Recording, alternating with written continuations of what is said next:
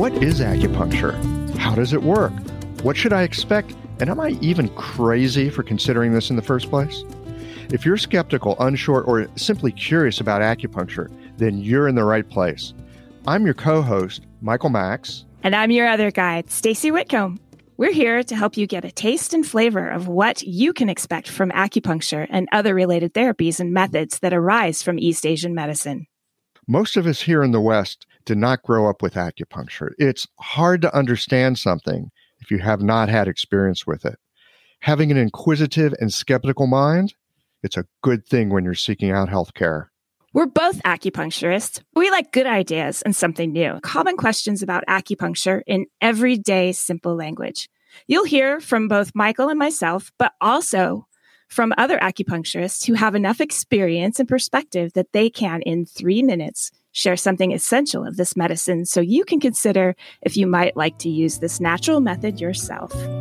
We know that you're busy, so we're looking to bring you a wide variety of perspectives and make the point in three minutes. We're happy to have this episode sponsored by Real Mushrooms. You probably already know about some of the great benefits of adding mushrooms to your diet, like better sleep, greater mental clarity, and a stronger immune system, but not all mushroom products are equal. Real mushrooms is the real deal. Many mushroom companies harvest the mushroom and the grain it's growing on. Real mushrooms products contain no grains or starch fillers. They're organic, cultivated naturally, and third party verified for beta glucans, the compound that makes them so valuable as a supplement. They even have a science and medical team of doctors who ensure that real mushrooms meets the highest standards. What I personally love is how informative their website is. Have questions about what mushroom is right for you? They have a robust blog with articles ranging from women's health to what mushrooms are most beneficial to your pet. Want to boost your immune system? Have better sleep and feel more calm? Grab the link in the show notes and get 25% off of your first order.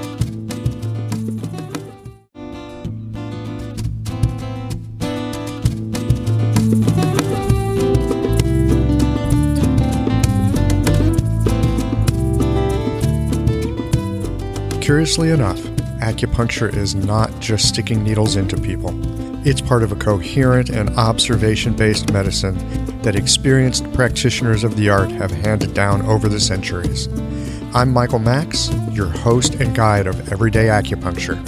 Listen in as we explore how you can apply the principles of this ancient medicine in your everyday life. Hey, everybody, welcome back to Everyday Acupuncture.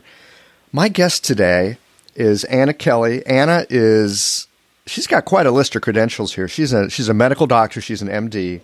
She's an LAC, that means she's a licensed acupuncturist. She did a five year internship and, and uh, did all the training that, uh, that a regular traditional Chinese medicine person would get. In addition to that, she's a board certified anesthesiologist. She's an active member of both the National and the Georgia State Medical Acupuncture Associations.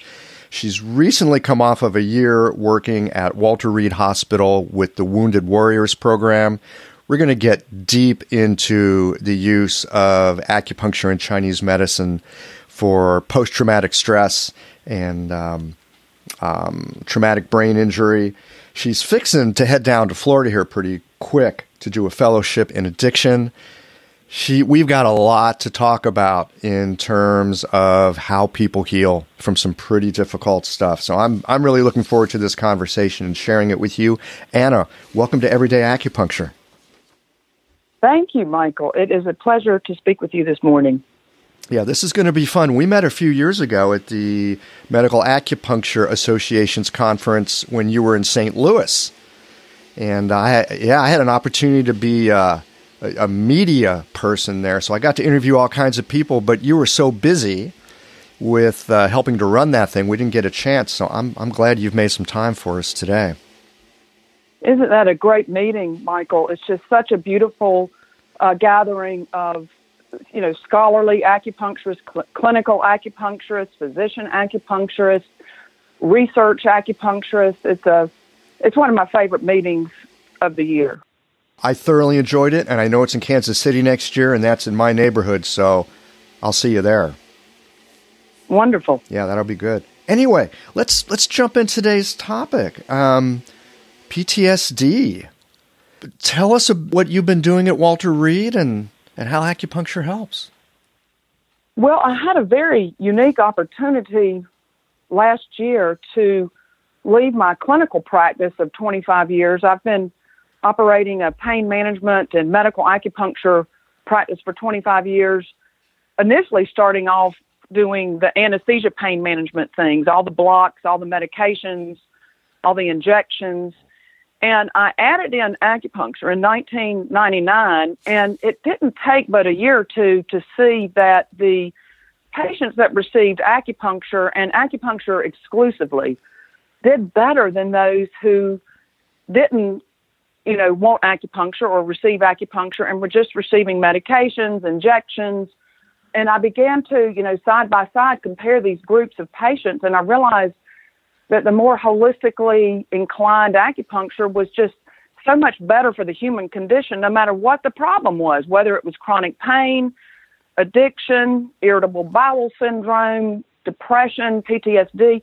And so in 2002, I developed an exclusively acupuncture practice, an exclusive acupuncture practice, doing nothing but acupuncture and eventually Chinese herbs and classical Chinese pulse diagnosis. And so about a year ago, this one year contract position came up, became available. My kids were, were grown and mostly out of college. One of them has one more year.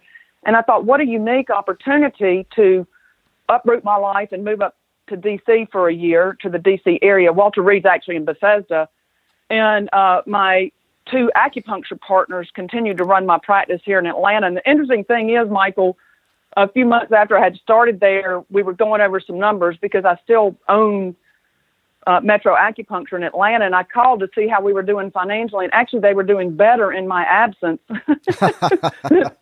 so, so I, you know, it made me feel good that I can go do this thing at Walter Reed and still, you know, have a practice to come back to. Should that should that happen? But it turns out, I'm, I'm like you said, I'm fixing to go to Florida to do an addiction medicine fellowship. I love the I love that you use that term fixing too. That's a Southern thing. And as you might can tell from my accent, I'm a Southern girl. It sounds like it, yes. Yeah. So at Walter Reed, I worked with in something called the Warrior Transition Brigade. There are several of these across the United States. The main one being in uh, at Walter Reed. They call it the nation's flagship military hospital. But I uh, began working with wounded warriors who had a diagnosis of PTSD, post traumatic stress disorder, traumatic brain injury, TBI, um, and also a host of other medical conditions. Some had been diagnosed with cancer. One had a ruptured appendix. Another had a ruptured, had a, some complications after a laparoscopic gallbladder removal. So I just had an opportunity to practice in a different setting. And what I found out was that yes, it was a privilege to work. It has been a privilege to work with our nation's wounded warriors. That job is ending next week. But what I found out is the population, the kind of conversations I had weren't too different from what I'd been having in Atlanta. I think as humans, we all seek relief from our existential angst, whatever that is, whether it's the problems of war or problems rooted in, in our family of origin. I talk a lot about family of origin in my practice or whether it's just a straight up, hey, I dropped a jar of pickles on my foot and my I've had pain ever since. The gamut of problems that we humans have. There's a phrase that you used about discovering that acupuncture was better for the human condition. Yes. And I'm kind of curious to hear a little bit more about that. Well, if we contrast the Western model of medicine with the Eastern, you know, Western model is based on the Cartesian model of man as machine. And so we've so reduced the problems to, and, and that's good because if you have heart disease, you know, you could potentially get a heart transplant and that would, quote, fix that problem. If you've ever had the privilege of working with organ transplant patients, you know that you're really sort of trading one problem for another the problem of now having to take immunosuppressant drugs for the rest of your life. So, it's a wonderful system of medicine. It's wonderful for acute problems and many chronic problems. But the Eastern model tends to sort of step way back and look at the patient as an ecosystem. And so uh, acupuncture is based on a science of relationships. So, as you know, we're always trying to say, well, what's behind that? What's the root of that problem? And treat not only the symptom or the branch, but the root. And so, found that if, and so the question became early on in my acupuncture career, what have been the forces upon this patient before they came to see me today? Mm-hmm. And so I had to, I had to go all the way back to childhood. I had to go all the way back to the parents' health. I had to go all the way back to tell me about the community in which you were raised. Tell me about your value system. Now, sometimes I didn't come out and ask such a broad question, but I would have a notion of the patient's value system just from talking about their family of origin. As you know, in Chinese medicine, if you're the, I had a patient recently that was the 18th child of 18 children. Oh my goodness! And so the isn't that crazy? So the health of the 18th child may be very different than a firstborn child, you know, born to an 18 or 20 year old. This brings up issues of what we call jing deficiency in Chinese medicine, or just depletion syndromes. Mm-hmm. It takes a it takes a lot of chi and blood for a mother to make a baby, you know. And so I found that being knowledgeable about both the Eastern model and the Western model helped me serve the patient better.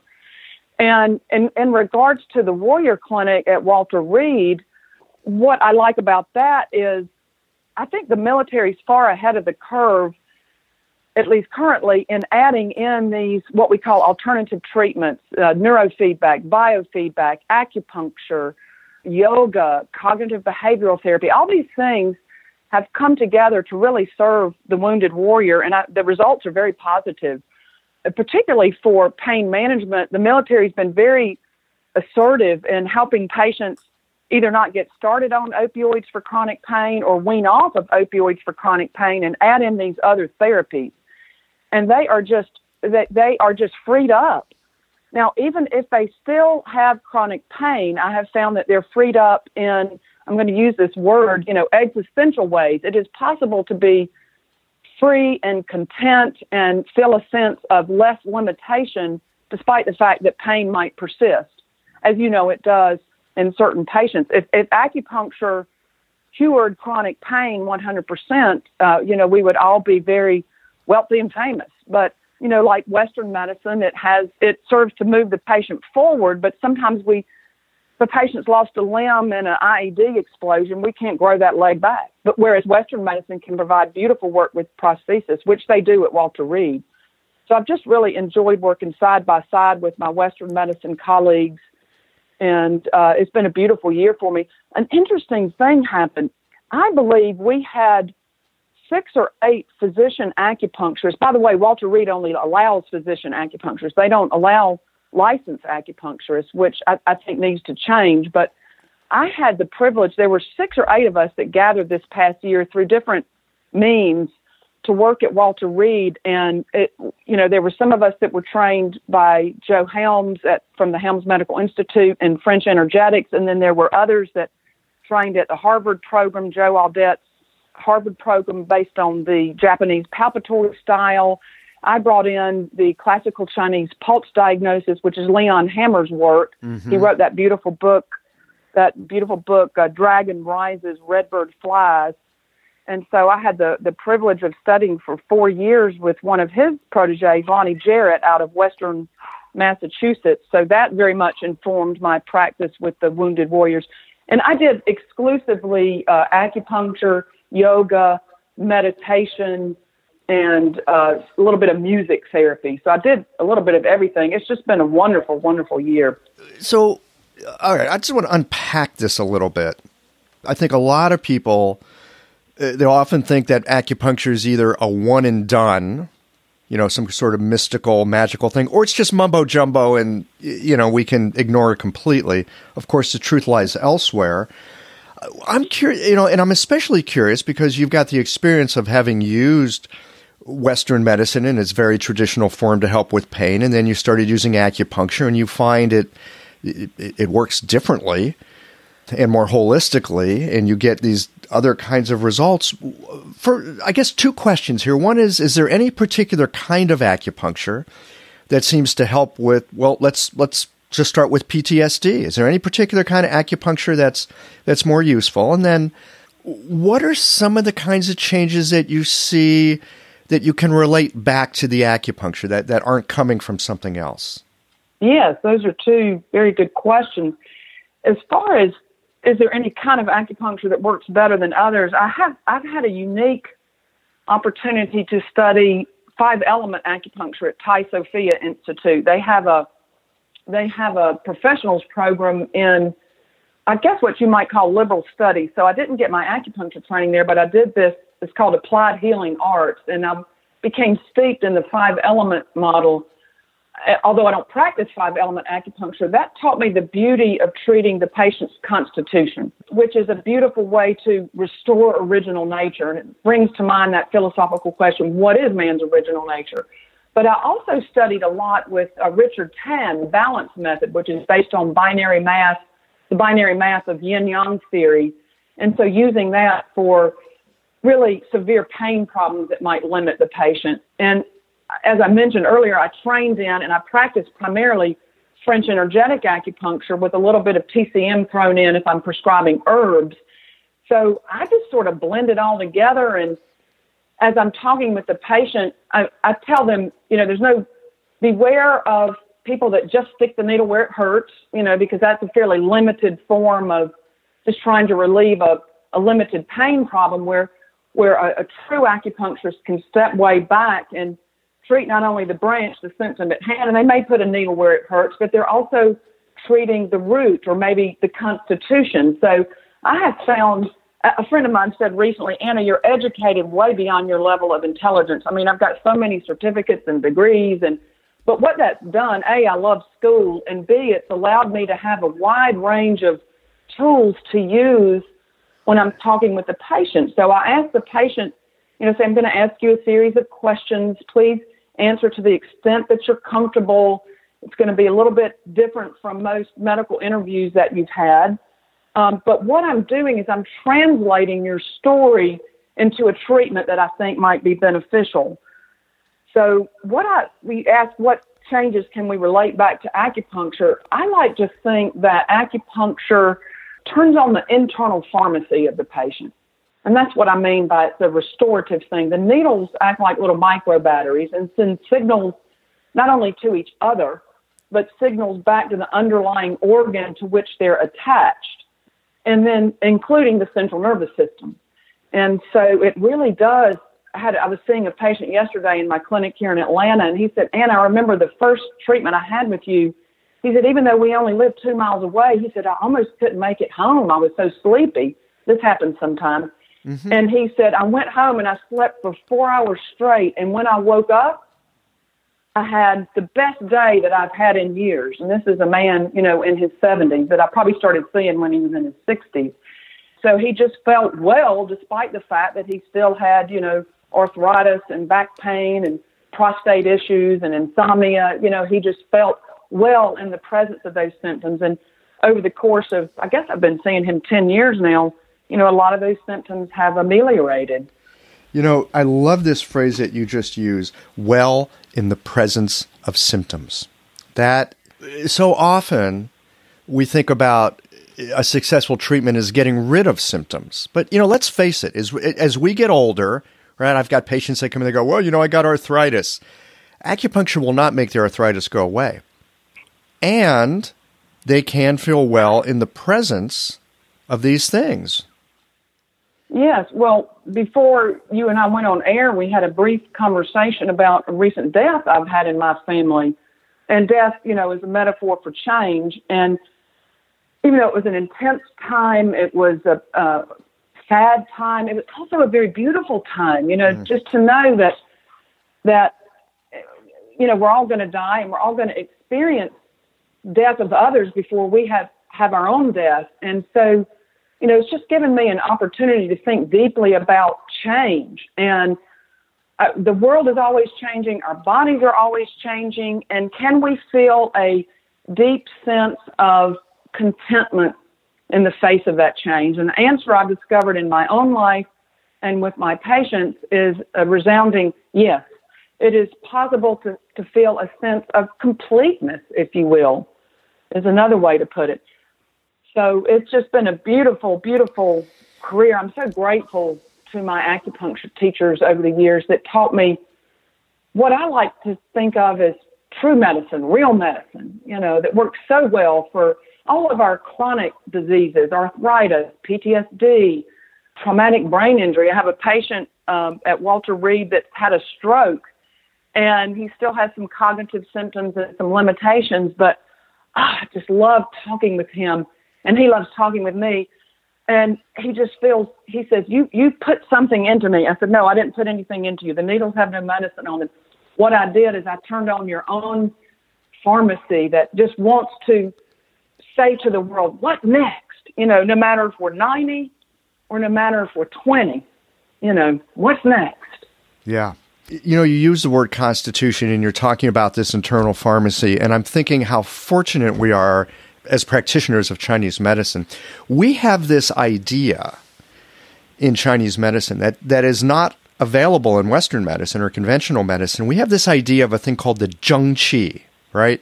Zheng is such an interesting character. It it means proper, it means upright, it means correct. It's like there's always this thing in us.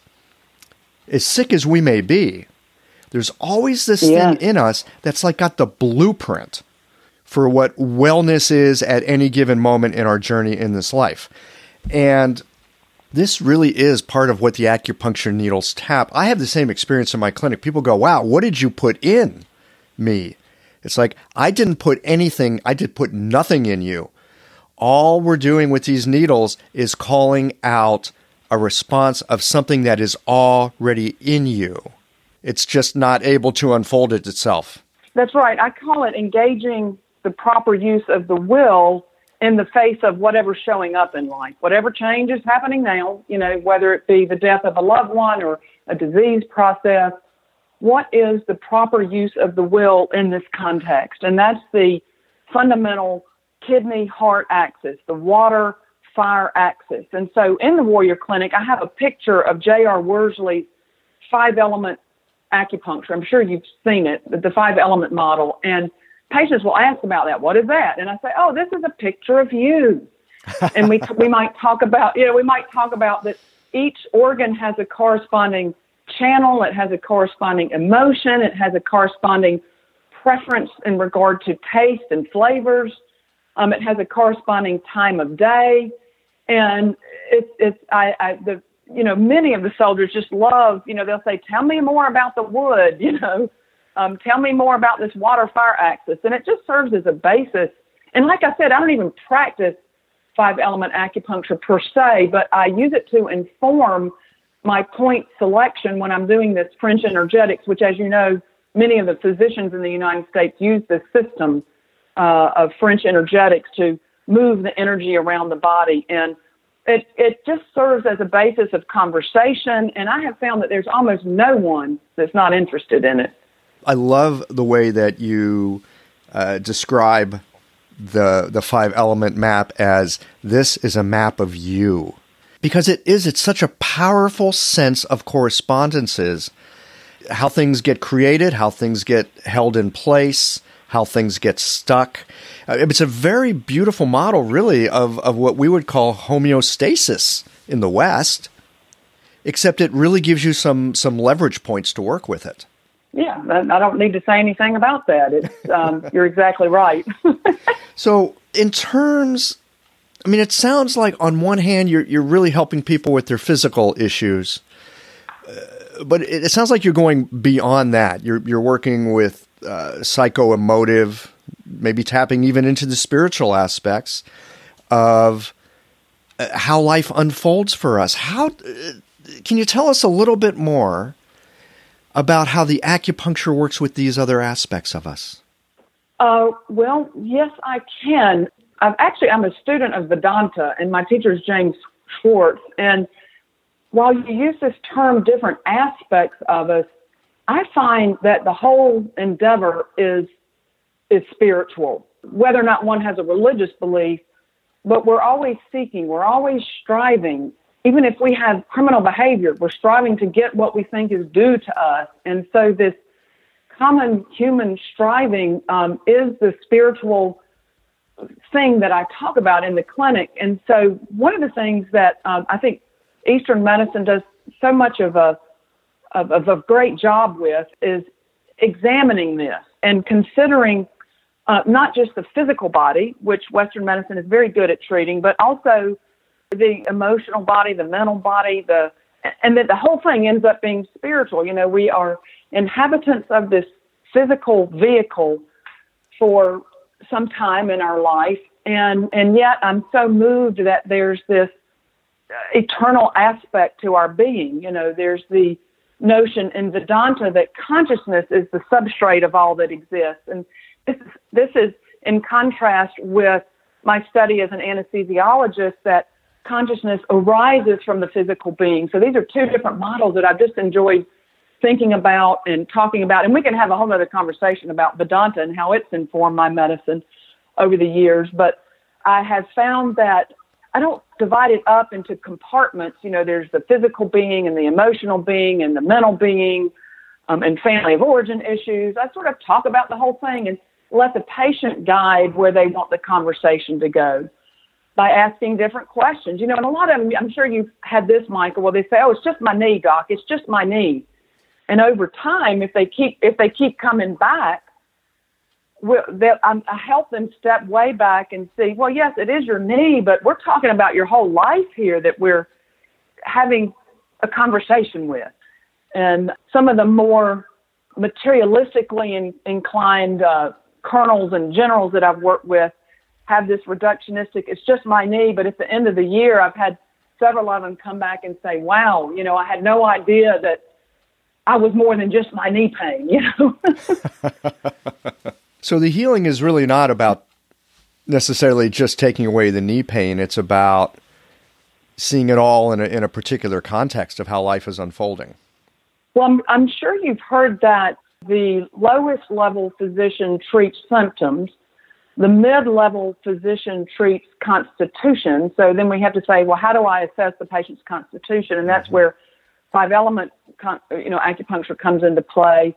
But then the highest level physicians and, I, and, and practitioners, I think we all aspire to this as healers, as acupuncturists, as doctors, as nurses, um, is to restore original nature and nourish destiny. So this brings in this much bigger conversation that ends up being what I call spiritual in nature. What is my original nature? And being raised in the church in the South, um, I was taught that my original nature was a sinner, you know, in need of redemption. And uh, what I've learned through my Eastern medicine studies and my studies of Vedanta is actually that I'm a divine being. I am a reflection of the Creator. I am a reflection of something much greater than myself. And when I can be in touch with that, I end up being able to live a content life, and I might even say a worshipful life in the face of, I mean, geez, just all kinds of problems. You know, it's been interesting to be in D.C. in the political scene. There's been a great upheaval and a great divide in in our nation. You know, the Democrats versus the Republicans, and some say it manifests in dysfunction, but it to me it gives us a chance to just explore, you know, what is the proper use of government? What is the proper use of our individual will when, you know, for example, I'm not going to run for office. I have too many skeletons in my closet, you know. So it's just been a very interesting thing to be, you know, to come up out of the South, which is a fairly conservative religious, I might say, area, um, and I'm a church goer. I love my church. To a more liberal area of the United States, you know, D.C. There's just a, a big liberal influence there, and so it's been great to to interface with not just the patients at Walter Reed, but just the people in the area. I've met all sorts of interesting people. I mean, it sounds like your time up there is very similar to how acupuncture works in some ways, in that I mean, I've seen this in myself, and I, and I see this in my patients as well. That uh, something expands in them, things that they were trying to keep away, or things that they weren't aware of. come into view, come into focus. There becomes a, a larger sense of how things are. And a decreased sense of limitation. And a decreased sense of limitation. Eh, you know, isn't that interesting?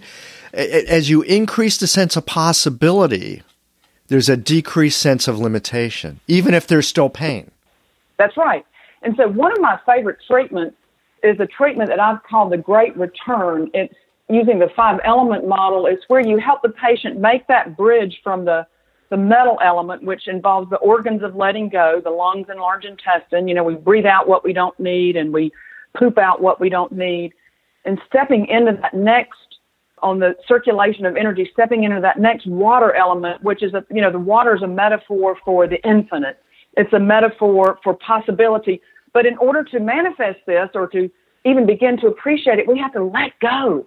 So we let go of old ideas so that new ones can come in. And this move from Atlanta, where I've been living for over 30 years, to DC for the past year, you know, involved quite a bit of letting go for me on a personal level. I let go of, of, uh, I moved into a very small 600 square foot space from a bigger house. I let go of my practice here in Atlanta and just trusted that that was going to be taken care of. I let go of a lot of my I'm I'm in a 12 step program and I let go a lot of a lot of the women I was working with there and I began to have a conversation with the wounded warriors um, about their relationship with substances. You know, our nation is in an opioid crisis.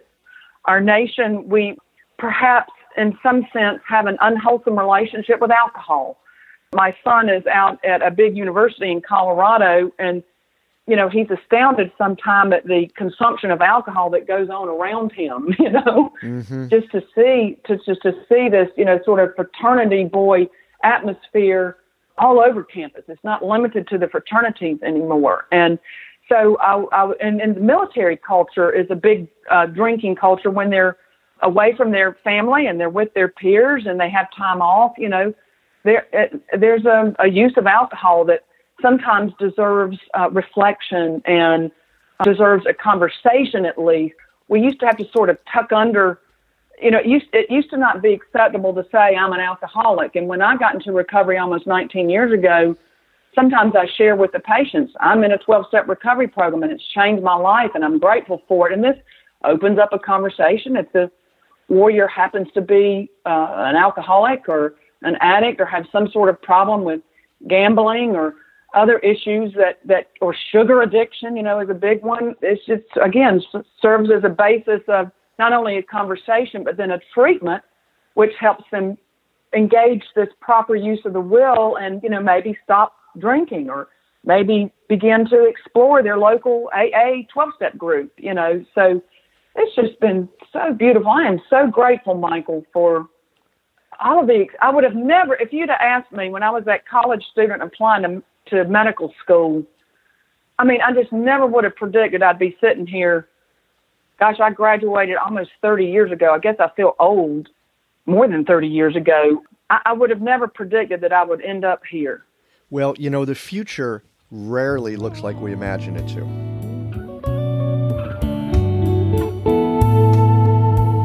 I hope you've enjoyed the first half of the show. Now it's time for a word from our sponsor. That would be you. You could support the effort here by popping over to everydayacupuncturepodcast.com and click on the link to support the show and leave a few dollars that will help to keep some inspiration in the teacup. You know, we run on only the finest oolong and pu'er teas here at Everyday Acupuncture Podcast Central. No point in going all NPR pledge drive here to remind you that teas like that don't come cheaply. Just know that if you like the show, you can express your appreciation for these interviews with a small donation. As always, I love to get your feedback and ideas for future shows, so send those along too. Thanks again for listening, and now on to the second half of the show. I want to get into the this addiction thing a little bit more, but I want to do that in just a moment. Okay. I, I want to hear more about this metal to water transition. This uh, what I, for, I forget the did you call what what did you call it? Some kind of gate or something? Well, in the five element model, there's the water element that gives birth to the wood element, that then mothers the fire element, And then the fire gives rise to the earth in the form of ashes. And then the earth gives rise to the metal in the form of, you know, packing in the density of the earth. And deep inside the earth is this metal ore, you know, the minerals in the earth. And um, and so you can see the relationship between, for example, the water and the wood. If the tree isn't go- growing well, add more water to it. Mm-hmm. If the fire isn't burning well, we add more wood to it. If we need to build an earthen dam, we take the ash from the fire and make a brick, you know, out of it. If we and then the the earth, as I said, gives rise to the metal element. But it's a little bit difficult to move from the if we're using metaphor. How does the metal element how do minerals give rise to water? And so this is the most difficult, you know, transition to understand cognitively, intellectually, and also I think sometimes in our life, like I said, we have to let go in order to bring in the new. And this is the hardest thing for we humans to do. You know, we like stability. We like things to be like we want them, like like we had them planned out 30 years ago. You know. Yes, have I have experience. Exactly. I think the older we get, you know, the more we can sort of reflect back on our own lives. But so if I choose the metal point in the metal meridian, which is lung eight, and I pair it with the metal point in the water meridian, which is kidney seven. So I needle kidney seven there on the ankle. I need a lung eight there on the wrist. And then I use these upper kidney points, the one on either side of the sternum. And remember, the kidney meridian ends right beneath the clavicles there at kidney 27, but it then sends a branch up to the thyroid and to the brain, which is part of the water element. But these kidney points that are on either side of the sternum there in the upper chest are also heart points. So they engage this kidney uh, heart axis, this water fire axis. And so, whichever these points are tender, I needle. And then I usually also add in lung one, lung two there on the outer chest that are points that touch on our generational grief. You know, our our mothers and grandmothers and fathers and grandfathers' grief. If we're going back three generations, even to our great grandfather. And this is a treatment often I'll do when I first meet a patient when I, when I especially when I hear stories of, you know, generational angst. I had a patient recently who said his father died when he was 10, and I said, what did he die of? And I, he said he died, uh, he was an alcoholic and he died in a drunk driving accident. So this, you know, is a fracture in the patient's young life at age 10. And uh, it also gives me a chance to talk about something that probably 40 years ago as a 10 year old, I don't even think he was allowed to go to the funeral. So he needed to talk about this decades later. And uh, I did this treatment on the Great Return. And then next week, he, you know, it's one of those things where he said, I don't know what you did to me, but I haven't felt such peace about my life and my place in this world in years. So, uh, does, does that answer your question? I know it's a little technically oriented but maybe if there's some acupuncturists listening, you know, they're, they're welcome to contact me and I can talk more about that. But yeah. I called it the great, great return because it allows us to cycle through that five element. You know, that's either a day in the life of a man, a season in the life of a man, a year in the life of a man, or it's the man's life. You know, the ultimate letting go is on the exhale when that metal element respires no more. The lungs respire no more. We're born on the inhale. We take our first breath when we come out of the water of the womb. We, we take our first breath as an inhale, and then life begins. And then we die on the exhale. And so, you know, that five element model can represent man's entire life here on this earth. So life is one big breath, you know, born on the inhale and then we exhale and die. I'm uh, I'm struck by a couple things. One, I, I love the poetry that's in Chinese medicine. Yes, it's so beautiful. I mean, there's that poetry piece, and, and of course, you know, the other thing that's hilarious to me is, well, are there some studies that show this is helpful? But we're not going to go into that. We're not going to go into that at the moment. Um, we're just going to hold that to the side because you want to look at the results of things, right? I mean, there, there's trying to understand the mechanisms, and I get it. It's, it's helpful to understand the mechanisms. But when we're talking about healing, it's more important to look at what are the results. Yes, what does the patient say? That's right. and and then when we look at something like the five elements, you can take it apart in a way and look at it as like a mechanism. It's like, okay, here's kind of the clockworks of, of how a human being works. And you can look at it at a very simple physiological level. You can look at it at a functional level. You can look at it in terms of of the experiences that we have in life and the directions it sets us in, the gifts those directions give us, the troubles those directions give us.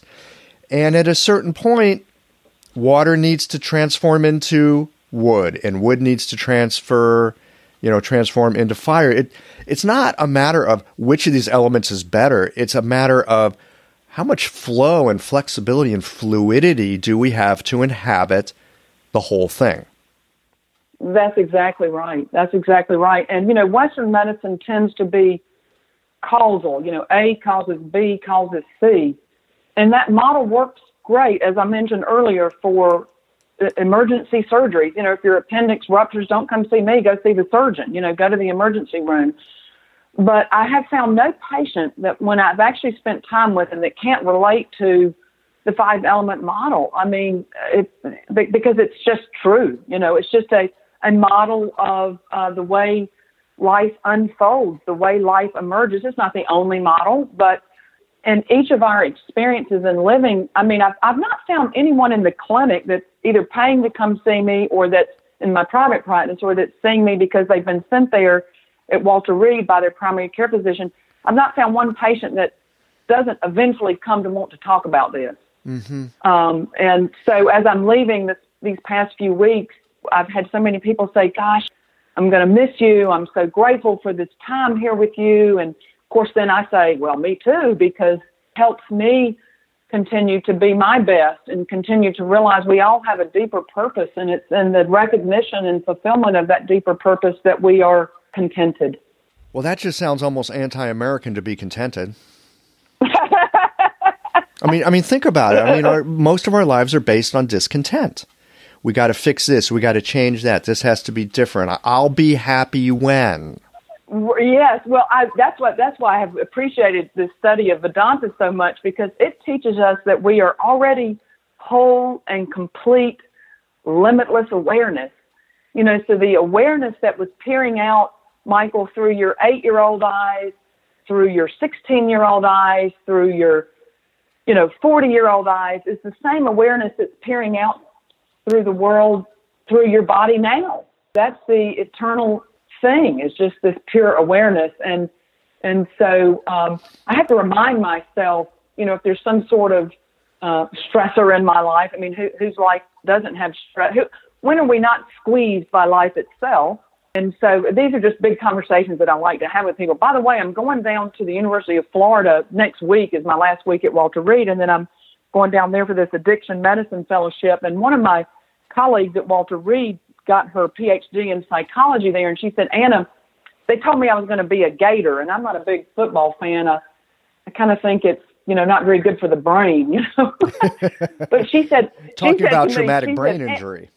Right. Yes, Yeah. exactly. But we we love it. We love the fight, don't we, as fans? But she said, Ann, I need to tell you about. There's this thing that happens with the avid football fans. She said when their team is winning, they feel good and th- they really don't need that much psychotherapy. But when their team is on a losing streak, boy, they're just, you know, some of them become very despondent and depressed. And I said, my gosh, what kind of crazy world are we living in where I'm tying my sense of contentment to how a football team is doing? You know, I mean, I just found that a very amusing thing. And so, you know, can we all find something that's more uh, eternal and more abiding than just a football team's wins and losses? And it's, just a good question that we can each reflect on and ask ourselves. I want to get back to will for a moment. And I'm asking this out of my own sort of curiosity and ignorance. Uh, because I hear the term and I've got an idea of what it means, but you know, it's one of those words where often when I hear it, I realize I don't really know what that means. I mean, what does it mean to use your will and, and what actually what actually is the will? And you're talking here about there's a there's an aspect of appropriate use of will and that when I can be honest with myself, you know, raises the question of what exactly is will? What is its function? And and what's what's going on here with its proper use, whatever that actually is? Well, this is where my 12 step program actually has come into, has informed my practice. I am an alcoholic and noticed early on as a teenager that uh, whenever I had one drink, that drink needed another drink. You know, I just kind of kept going and I had a lot of uh, blackout experiences in college where I just wouldn't remember what happened the night before. And of course, this is a scary and dangerous thing. And so I learned to, you know, I tried to control my drinking all, all those years. But I noticed whenever I tried to control it, it wasn't as fun as when I just, whee, let go. And so once I just, I actually almost died from from my addiction. Um, and this scared me enough. I had two young children at the time, but I, I went to rehab and I lived in a halfway house for four months, and it changed the trajectory of my life. But then when I exited rehab four months later, you know, I returned back to a drinking society. And when I became when I became stressed out by motherhood or by running my own business, it was, you know, the drink sometimes would call me. Well, you know, if you just had a drink, you'd get a little relief. And and yet I knew that that would set up the phenomenon of craving, much like we see with sugar these days and that I just wouldn't be able to to stop. And so I engaged with the 12 steps, which actually informs us that hey, I do have a say in my life, and I can I can leave this party and go to an AA meeting where. I remember my son went to a couple of AA meetings with me when he was young, when I was picking up my anniversary chips and so forth. And at one point, he said to me, about he must have been about ten or twelve. He said, I mean, all y'all did is just talk about your lives. Is that all it takes to to to get to to stay sober? you know, and I said, well, you know, as a matter of fact, it does. And then looking at the when when we actually engage with the 12 steps, we do a searching and fearless moral inventory, and we look at, hey, what in me needs to change? Because, like you said earlier, we're all victimized by this world. This person did me wrong. I had my parents didn't love me like they should. Oh yeah, we got we all got some stories. Yeah, yeah, and so the twelve step helped me break free of that kind of thinking and say, hey, what in me needs to change? And so through proper use of the will, I worked the steps with my my sponsor. I learned what in me needs to change, and then I set about to change it. Now, you know, almost 20 years later that I've been doing that, I I started pr- studying and practicing Vedanta, which says, quit trying to fix yourself. You're already a whole, complete divine being. So there, therein lies the mystery of mm. what is it I can change and, and what is it I can't change? What am I truly powerless over? Essentially, you know, we're powerless over a lot of things that happen in our lives, but as we keep coming back to this, Michael, we can still be free in the face of all this change. So that is what I have to say about that. Yeah, you know, it, it reminds me, I, I forget which wiseacre said this, something to the effect of, You're exactly perfect just the way you are, and there's room for a little improvement. That's right. I'm, and I think that's what our life ultimately is about. When I witnessed the uh, decline and death of my former husband over this past few months, I saw him obviously let go of a lot. And totally embrace the unknown of you know hey what's that last last breath going to be like? And then mm. what what about after that?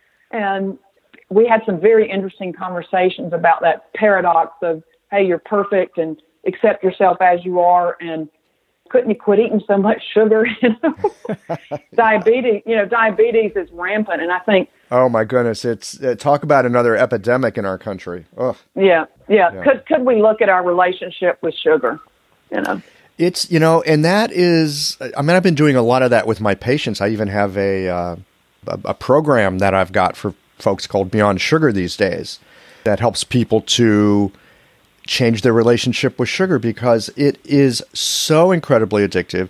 It is so incredibly available, and people they'll laugh. They'll go, "Oh, you know, I'm a sugar junkie," and they'll laugh, "Ha ha! I'm a sugar junkie." That's funny, but no one goes, "I'm a heroin junkie." Ha ha ha!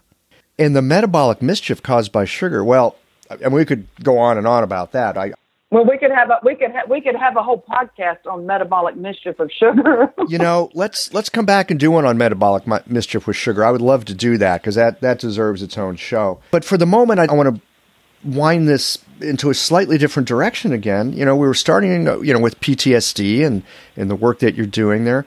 Uh, For our listeners who may be dealing with this issue themselves, or if someone that they love or care about is dealing with it, and they're not a wounded warrior, you know, they don't have the the incredible resources at the at the flagship Walter Reed.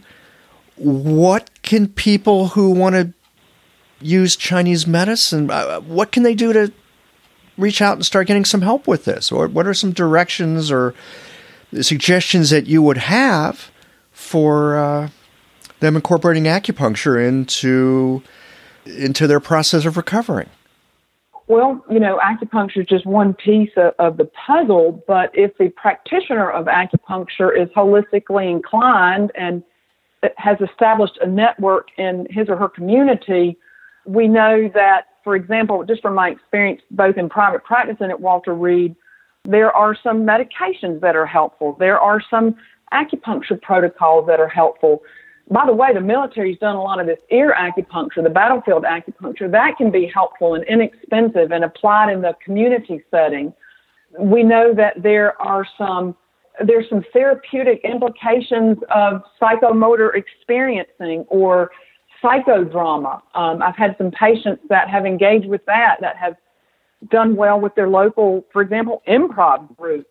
I actually took a year long improv class recently, and I realized, hey, I'm not an improv a- actress. I'm not going to be on the stage like that. But it, you know, it just got me to thinking about the restoration of original nature and how that, you know, acted out through the therapeutic processes. Um, I think that some people do very well with biofeedback, neurofeedback. I had an opportunity at Walter Reed to take a course on that.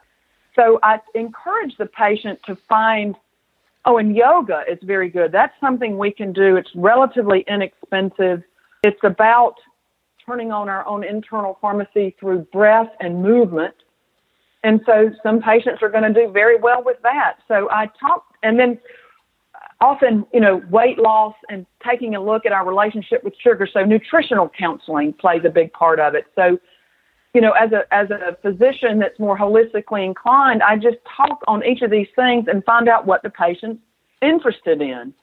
You know, to go to a yoga class where the teacher is not able to modify the poses according to your limitations might not be the best thing, but to engage in a class where the teacher says, and if you can't do it this way, hey, try it that way. You know, so you've got to find the right practitioner too. It's not just a matter of implementing 10 different therapies. It's about establishing therapeutic relationships with healers, true healers. And so I, I just try to help people find what works for them. It's typically not just one or two things, but it's six or eight things. Mm-hmm. Yep, it's not just one thing. It's not just a couple of acupuncture points. So although sometimes that great return or the uh, the seven needle treatment on the front and back of the body that are meant to restore original nature, it has a weird name, the seven internal dragons and devils. But the, these can be very potent first treatment, sort of clear away. Patients will tell me, you know, it's as though a fog had been lifted after I left here, and it lasts mm. anywhere from a few hours to a few weeks. Yeah, you know that, that that's a funny thing too. Sometimes when patients come back and they go, like, I was pain free, or I had I had this, yeah, like I, I mean, often it is pain free, right? It's like I was pain free for three days, and they go, it didn't work. I was just pain free for three days. It didn't work because now I have some pain. I go, well, when's the last time you were pain free for three days? Well, exactly. Uh, I can't remember. Oh, yeah. So there's a change in the trajectory here. Oh, right. Yes. I mean, sometimes there needs to be a bit of a reframe to recognize, oh, this actually this counts as progress. Yes. In AA, we say progress, not perfection. Oh yeah. Well, practice makes progress. It doesn't make perfect. Yes. Whatever, mm-hmm. whatever perfect is. dialing back for just a moment, let's just I want so I want to get a little mechanistic here for just a, a moment. I'm just curious. In your time at Walter Reed, is there any research that they're doing in terms of acupuncture and PTSD, or any anything from that particular point of view that you've run across that uh, that you found interesting? Well, you know, I'm not aware of any research per se, although we are right across from the NIH there in Bethesda, Maryland, right outside of DC, and so there are many collaborative studies with the NIH. I'm just not aware of that. But one of the things we did do this past year is we did surveys. Just patients would complete a survey on how they experienced acupuncture. And we just gathered a lot of data, like you were saying. Why does that data not count? Why does what the patient says about it? Why is that ignored in Western medicine? And so th- that was interesting. It was almost all positive even even if their pain wasn't better, there were some positive remarks about somehow they felt better. So, I mean, in fact, I can't even think of one negative survey where someone said acupuncture is terrible, it didn't help, and I hated it. You know, no one said that. No one said that. Some of them didn't find it helpful, and they didn't come back, but they didn't have anything negative to say about it. They said it, it didn't help me as much as some of the other things did, and they went on to do cognitive behavioral therapy and exposure therapy, for example. Didn't help me, but didn't hurt me. That's right. Yeah. I'm quite struck here. Here you are at, at a place like Walter Reed.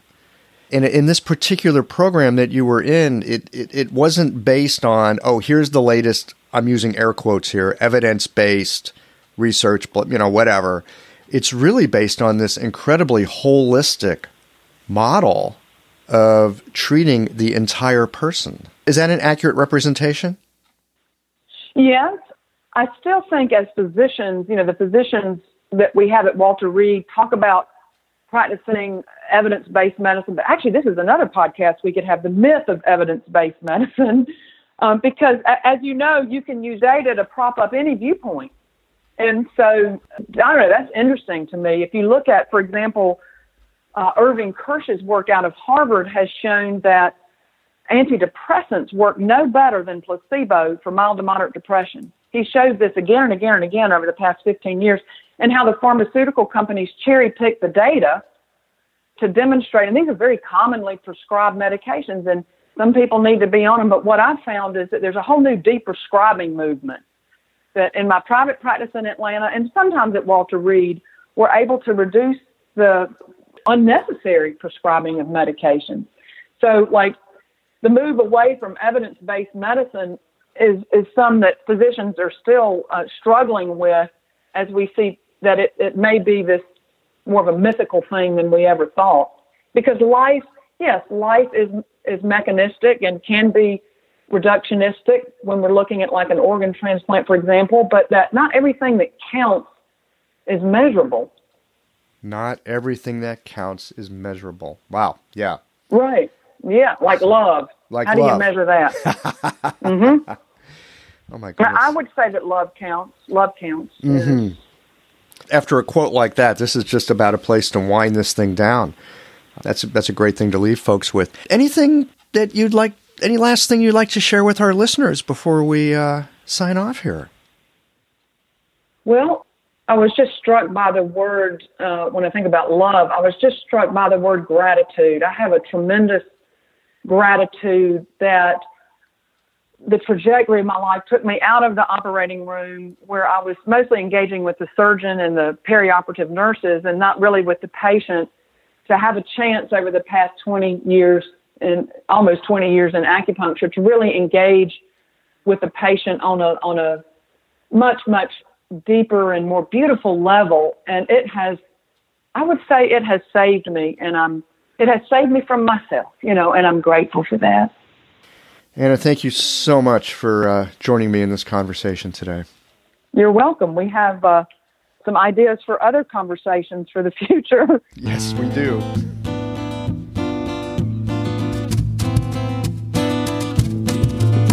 I hope you have enjoyed this episode of Everyday Acupuncture Podcast. If so, please take a moment and visit www.everydayacupuncturepodcast.com, where you can click on the review on iTunes button to rate and review the show. Doing this helps other people to find the show. Also, you can express your appreciation by supporting the show with a donation. Thanks for listening, and be sure to tune in again next time.